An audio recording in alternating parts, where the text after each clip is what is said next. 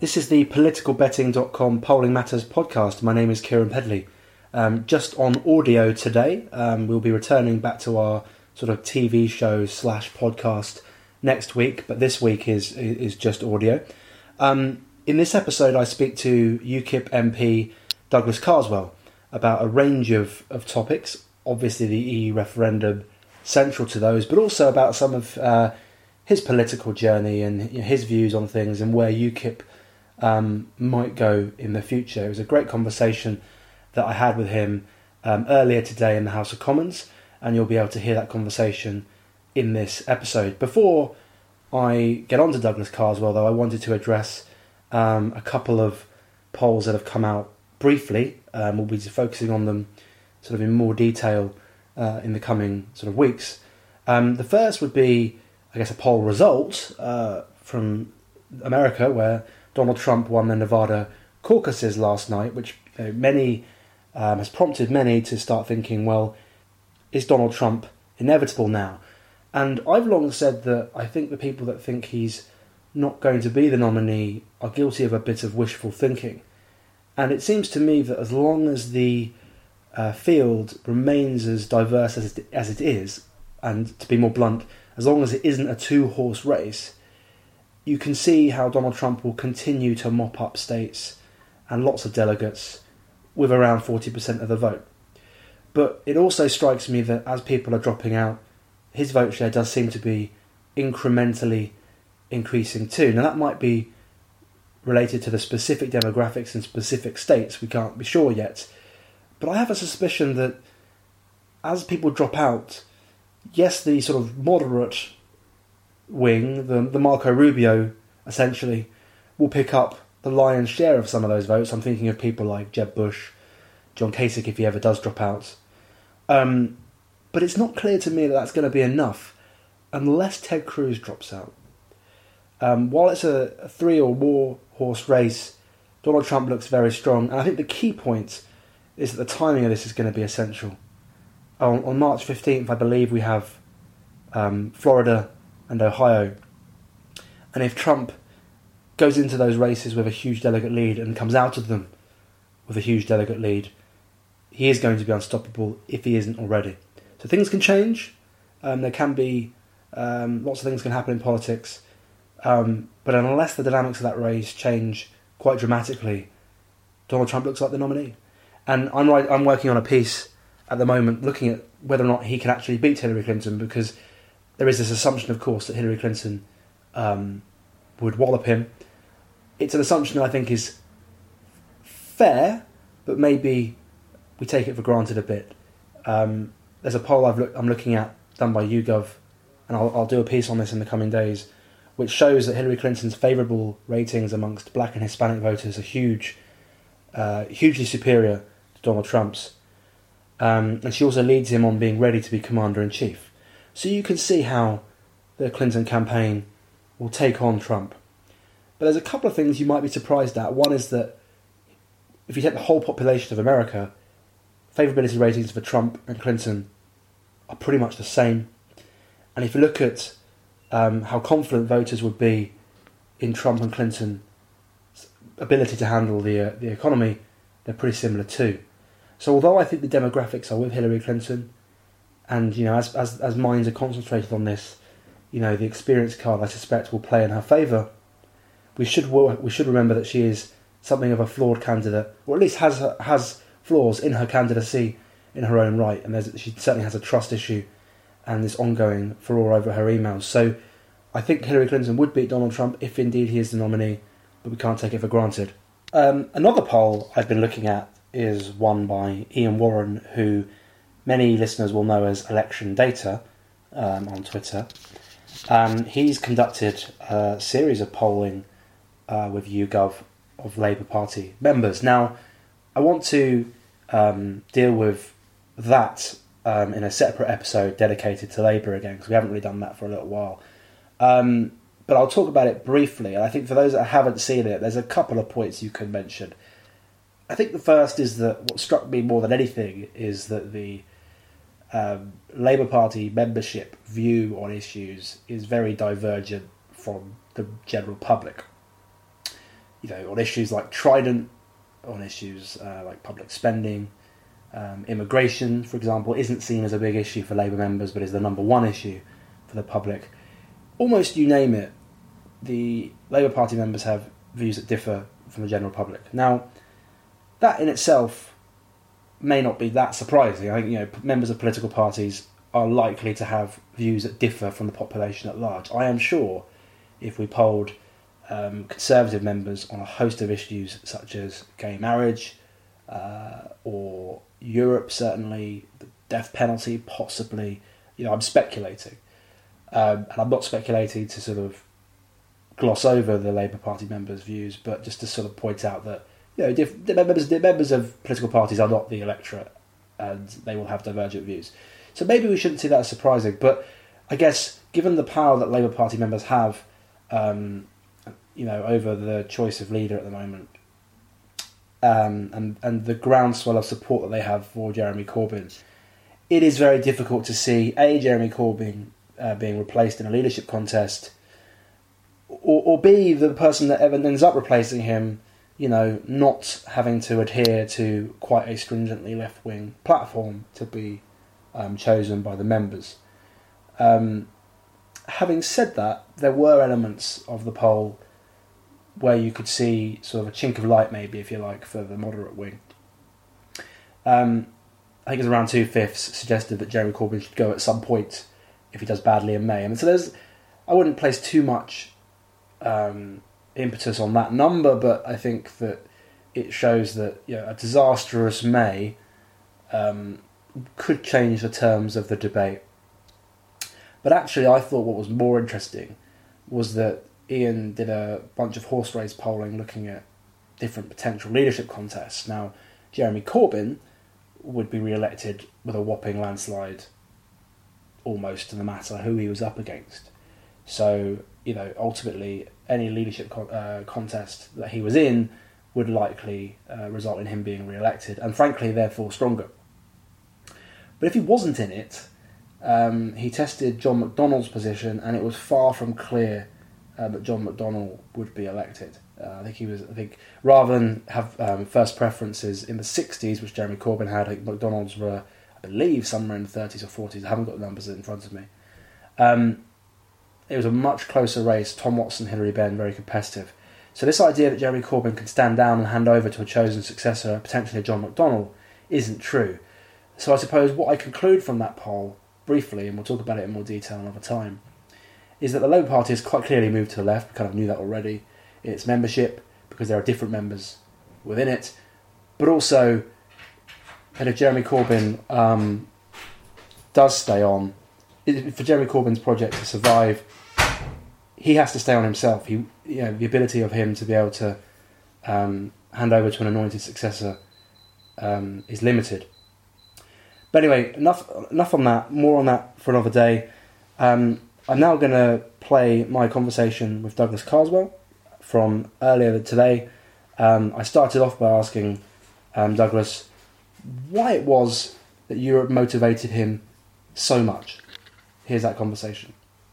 Um, Douglas Carswell, thank you for joining me. Um, I wanted to start today by asking you a bit about Europe before we talk about the referendum campaign itself. I mean, what is it about Europe that motivates you so much and makes you so certain that leaving is the right course of action to take? Obviously, you've been through something of a political journey in the last couple of years, I think it's fair to say. Um, you must feel convinced that leave is the right course of action. What, what makes you so? I think one of the key moments was when I arrived in my first year at university and I read a book called The Rise and Fall of the Great Powers by Paul Kennedy. And it argued very convincingly that the reason why Europe has produced the greatest civilization on the planet, and undoubtedly it has, is because Europe's not been centrally organized by grand design. Europe has had political decentralization. Other civilizations have been presided over by a, a mandarinate, if you like, and um, it's always stalled their development. Europe's genius lay in the fact that she had what management consultants would call systems competition. And I've always felt that actually the European Union hinders Europe and is, is not really in keeping with Europe's history and true cultural traditions.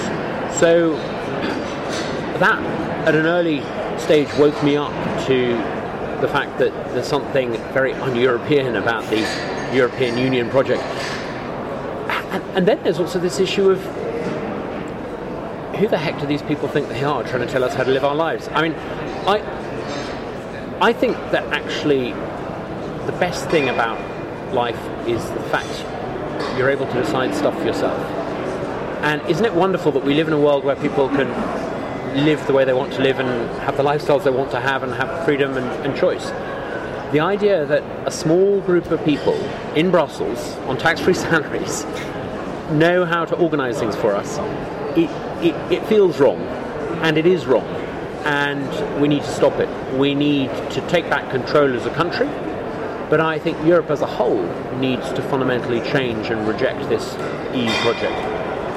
I mean, looking at the campaign, obviously, you know, it's, it's gathered momentum in the last um, couple of weeks. I mean, how do you assess, as we sit here in the, the end of February, how do you assess the state of the Leave campaign at the moment? There's obviously these different groups. Um, you, you, know, you're within Vote Leave, of course, there's Leave.eu, Grassroots Out, all these different organisations. One of the questions that we had was from Aaron Bell, who asked you, um, know, wouldn't it be better if there was one organisation with one leader and one message? Wouldn't that be easier to, to, to help you win that argument with the British public? I mean, how, how do you assess the campaign? Aaron asked a very good question, but fundamentally, the Eurosceptic movement is an authentic, popular grassroots movement. So by definition, you're going to get different strands of sentiment and, and, and opinion, and that, that's a measure of its its very vitality. What what needs to happen, and Aaron is absolutely right on this point. What needs to happen is that we have cohesion, and that's starting to happen. And the real game changer in this was uh, Boris and, and, and, Michael Gove uh, coming out uh, a few days ago. Um, we know that one campaign group will get official designation. I'm, I'm pretty clear in my mind that that will be Vote Leave. But, you know, um, I'm not making the decision. It's the Electoral Commission making the decision. I think the key thing is we all, we all row in behind whichever group gets designation. But even then, you know, we're building a coalition, and there are good, decent socialists out there who will completely disagree with Carswell libertarian ideas about this and that. But we can agree that we need to take back control and renew democracy. So let's let's recognise that this is going to be a a broad-based movement. Yes, we've got some really big heavyweight figures leading it, but actually it's a movement that belongs to, to everyone. Talked about a broad-based movement. Um, if you look at the opinion polls at the moment, immigration is usually top of mind for the public's concerns. And certainly, when there was a ComRes poll recently that said um, you know, of those powers people wanted repatriated. You know, the power to control borders and immigration was seen as the, the most important. What role do you see this debate about immigration playing in the EU campaign? I think you've spoken before about how it can't be the be all and end all. We need, we need to take back control, and one of the reasons why I'm so keen to make sure that we vote to take back control is because the high risk option is that we leave it to the European Union to run things. They, they, the European Union can't manage its own borders, it can't manage its own currency. It, it, look at the migration crisis, it hasn't got a grip on it. It would be high risk for us to stay within the European Union. We need to take back control of our borders. But that is not the same and must never be portrayed as the same as closing your borders. Look, you're recording this interview on a Sony Sony device that's probably built in Japan, well, designed in Japan, probably using technology from California and, and, and chips from South Korea, and the plastic that coats it was probably made from oil from the Gulf. It is a product of international trading cooperation. And you know what? The living standard we have and the society we have is a product of international cooperation. And that does mean you have to have labour mobility and you're going to have to have increasing rates of labour mobility. That's all the more reason why we need to be able to control our borders and control that labour mobility. It's not the same as rejecting that. It, it, it's actually the arguments in favour of being able to have an Australian type points based system are very sensible and very pragmatic and very good for the economic uh, uh, uh liberalisation um, that we need. It's the opposite of um, you know John Bull nativism. Because there's a risk, isn't there, that if this becomes about being anti-immigration per se, then that's only going to appeal to a, a, a minority, really, isn't it? Yeah, you know, I'm, I'm, I have strong views about immigration.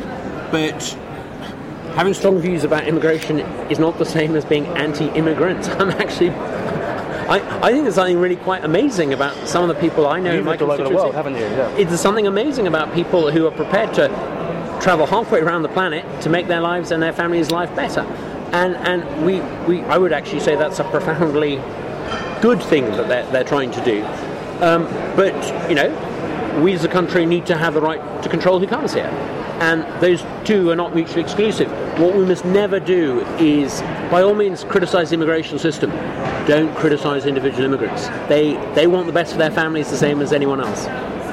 One of the key challenges is going to be to overcome the status quo. If we look at referenda um, that happened in the past, I think it's fair to say that the status quo usually has an inbuilt advantage because it's easier not to do anything. It's easier to stay as you are. I mean, um, and you already see with the Prime Minister, his messaging seems to be around don't take a leap into the dark.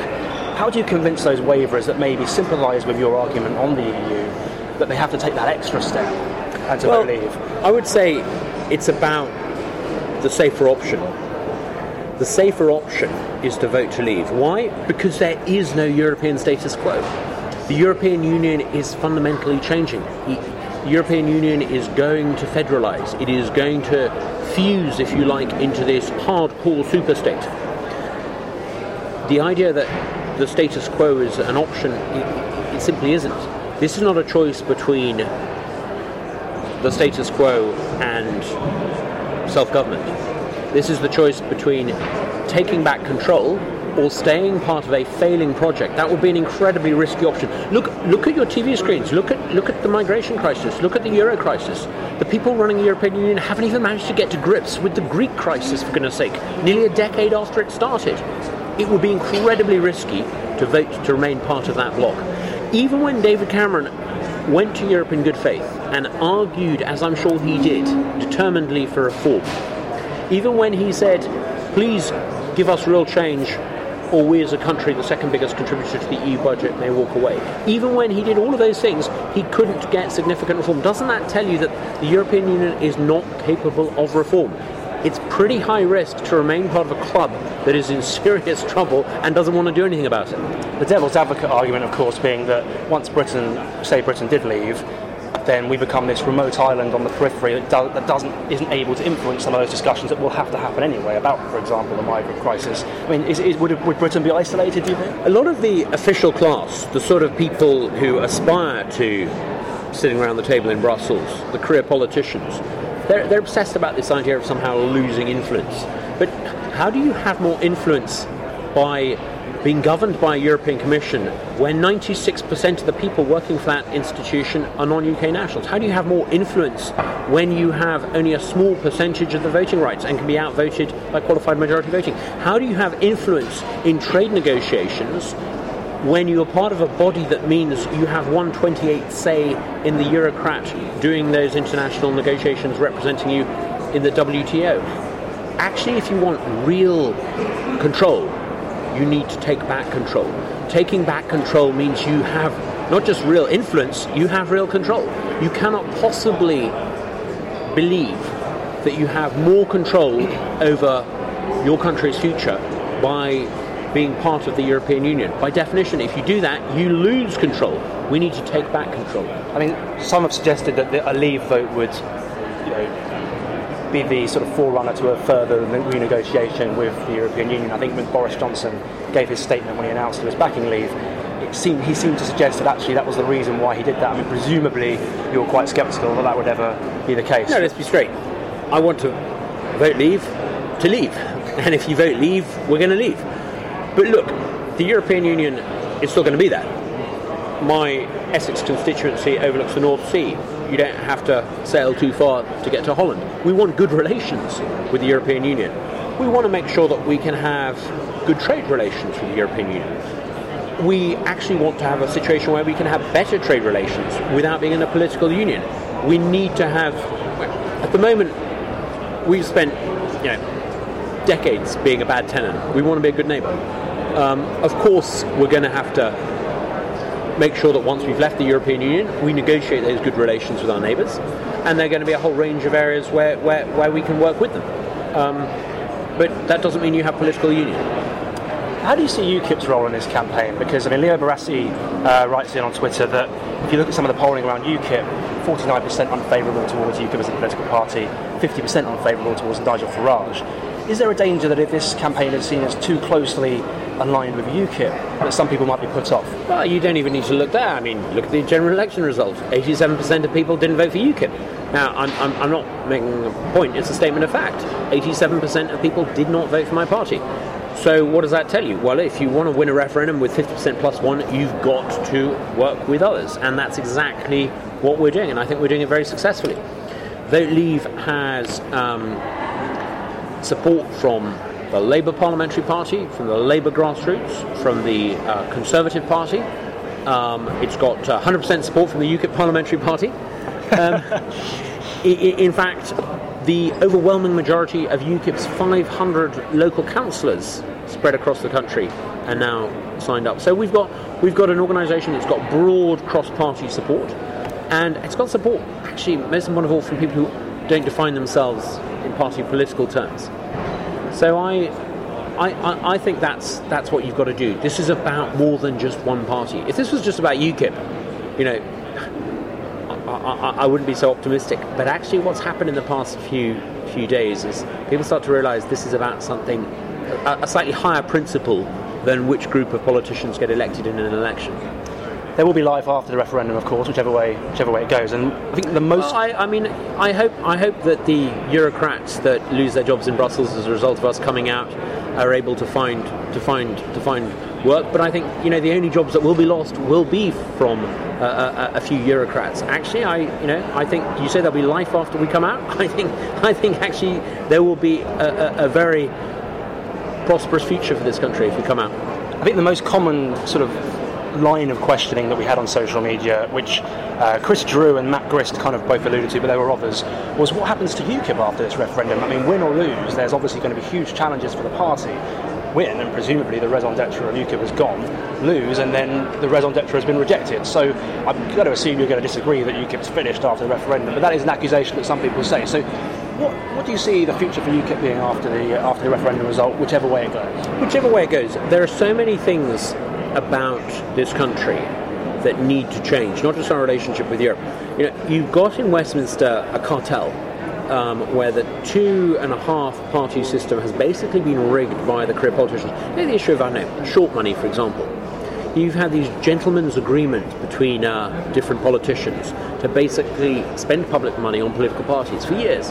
They've agreed to, I would say, write the electoral rules for their advantage with a party system that means that they've got lots of safe seats and sinecures. They've got a patronage system that works for the cartels. And as a consequence of these cartels in Westminster, areas of public policy that should have been subject to fierce debate haven't been. Take the family courts as an example. We need a party that stands up and says we need openness and transparency in the family courts. UKIP is doing that and can do that. We need a party that says we need real bank reform we, we need to stop using quantitative easing and cheap money as a, as a form of welfare payments for bankers. UKIP's doing that. There are a whole range of different areas defence procurement, energy policy where UKIP is writing alternative policies that offer a real, credible, radical, unapologetically free market alternative to what we have in place today. And, and I think the need for that has never been greater there's a challenge there still, isn't there, with UKIP? So you talked earlier about broadening, you know, broadening the appeal beyond the 13% that voted for you at the general election. But of course, that could take many different directions in terms of how that goes. There's the kind of small c conservative, sort of quite you know, small state libertarian argument, but then there's this appealing to sort of northern trade unionist, working class Labour voters who maybe are interested in different things. How do, how do you square that circle? I mean, presumably at some point UKIP is going to have to choose a direction of travel and then we, pursue we, that at we, the expense we, of the other. We, we pigeonhole in our mind the idea that um, you know libertarians are you know hipsters in Hoxton um, downloading their apps, but um, you know um, working families in, in Clacton and the north of England have different.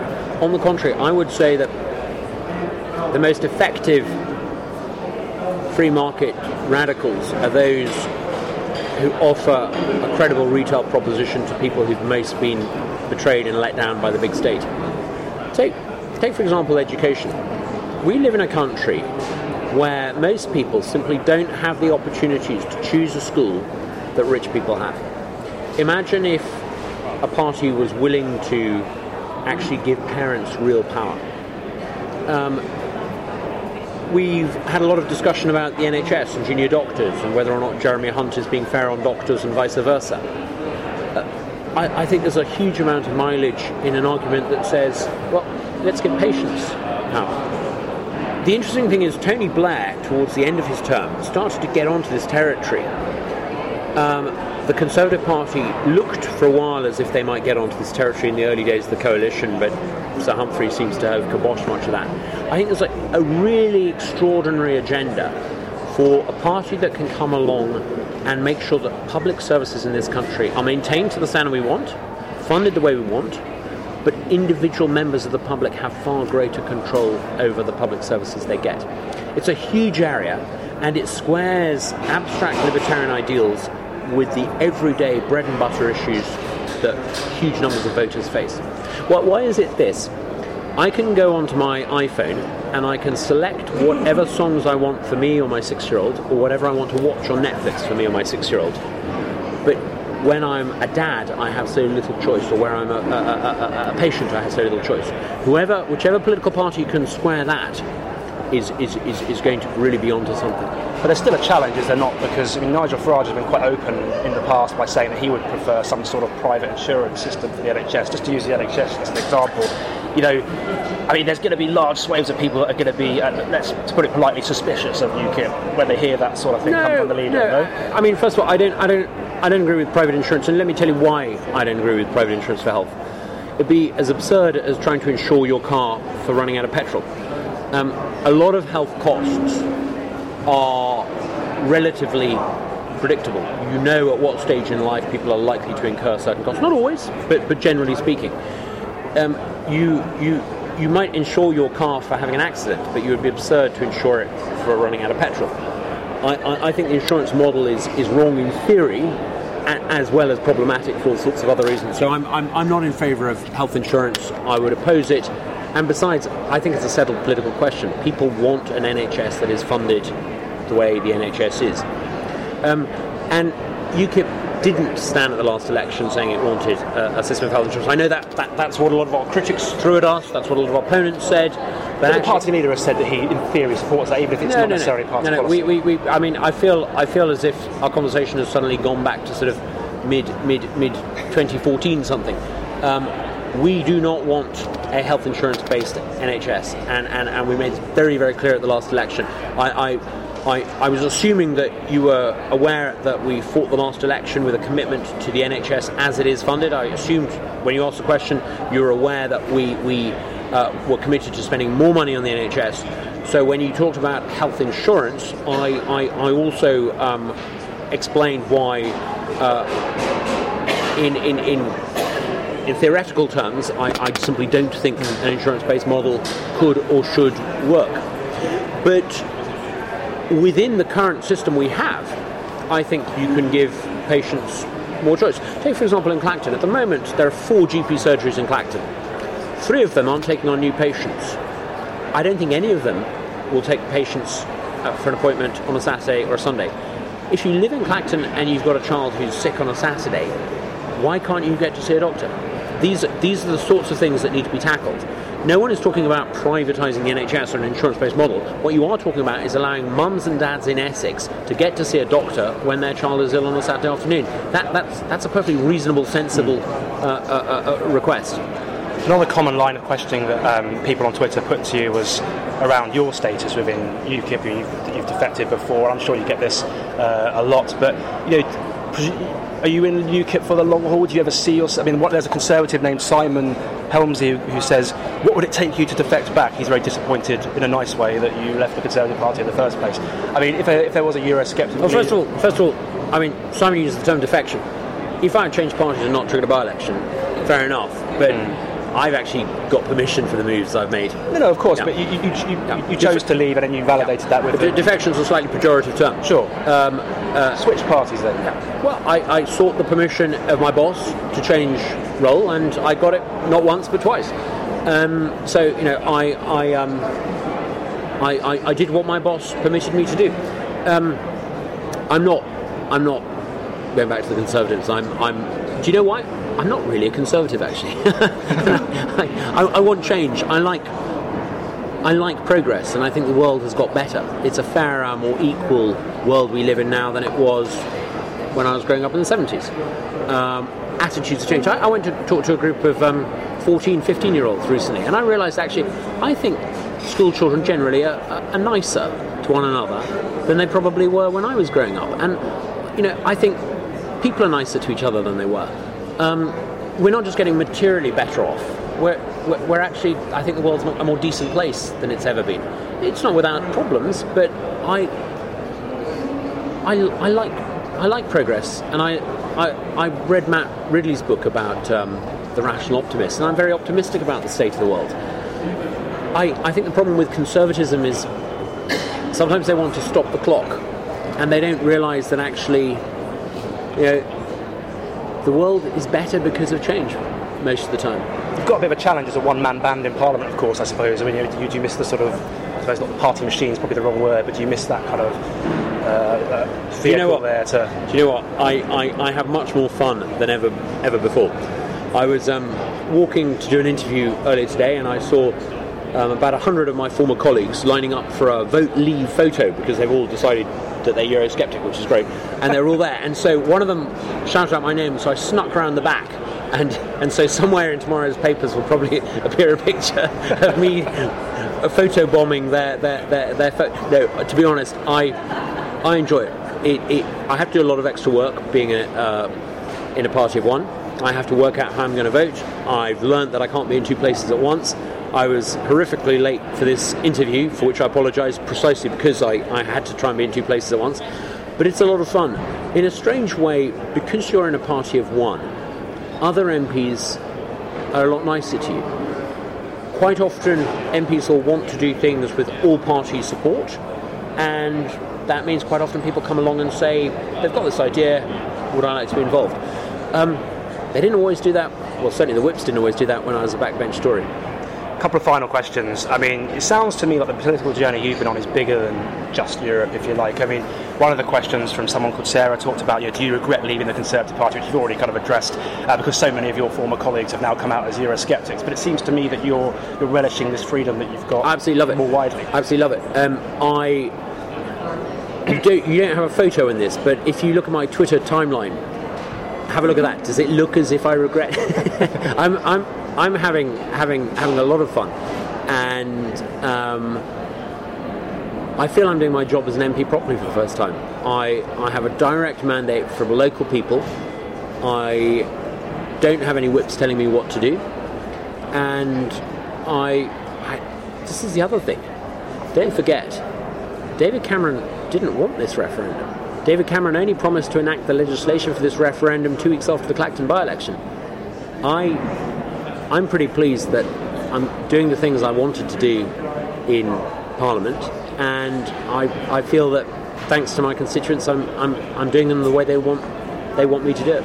Let's close finally back to, back on the referendum question itself. I mean, how, how I'm going to assume you're going to think you're going to win, but how, optimistic are you about the campaign looking ahead to June? It's going to be a bit, it's going to be a tough battle, isn't it's, it? It's very close. I mean, I was looking at some polls. Let, let's let's not be you know too uh, you know politician about this. Um, we are we are neck and neck at best.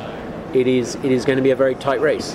Um, we can do it, but we're only going to do it not by shouting shrill certainties at people. We're only going to do it by explaining sensibly and calmly and rationally to that large number of undecided voters that actually, if we vote to leave the EU, we take back control. It's the safe thing to do, and we make this country better, not just for ourselves, but our children and our grandchildren. If we stay in the European Union, we, we're exposing ourselves to risks. If we can do that in a sensible way, I, I think we'll, we'll win.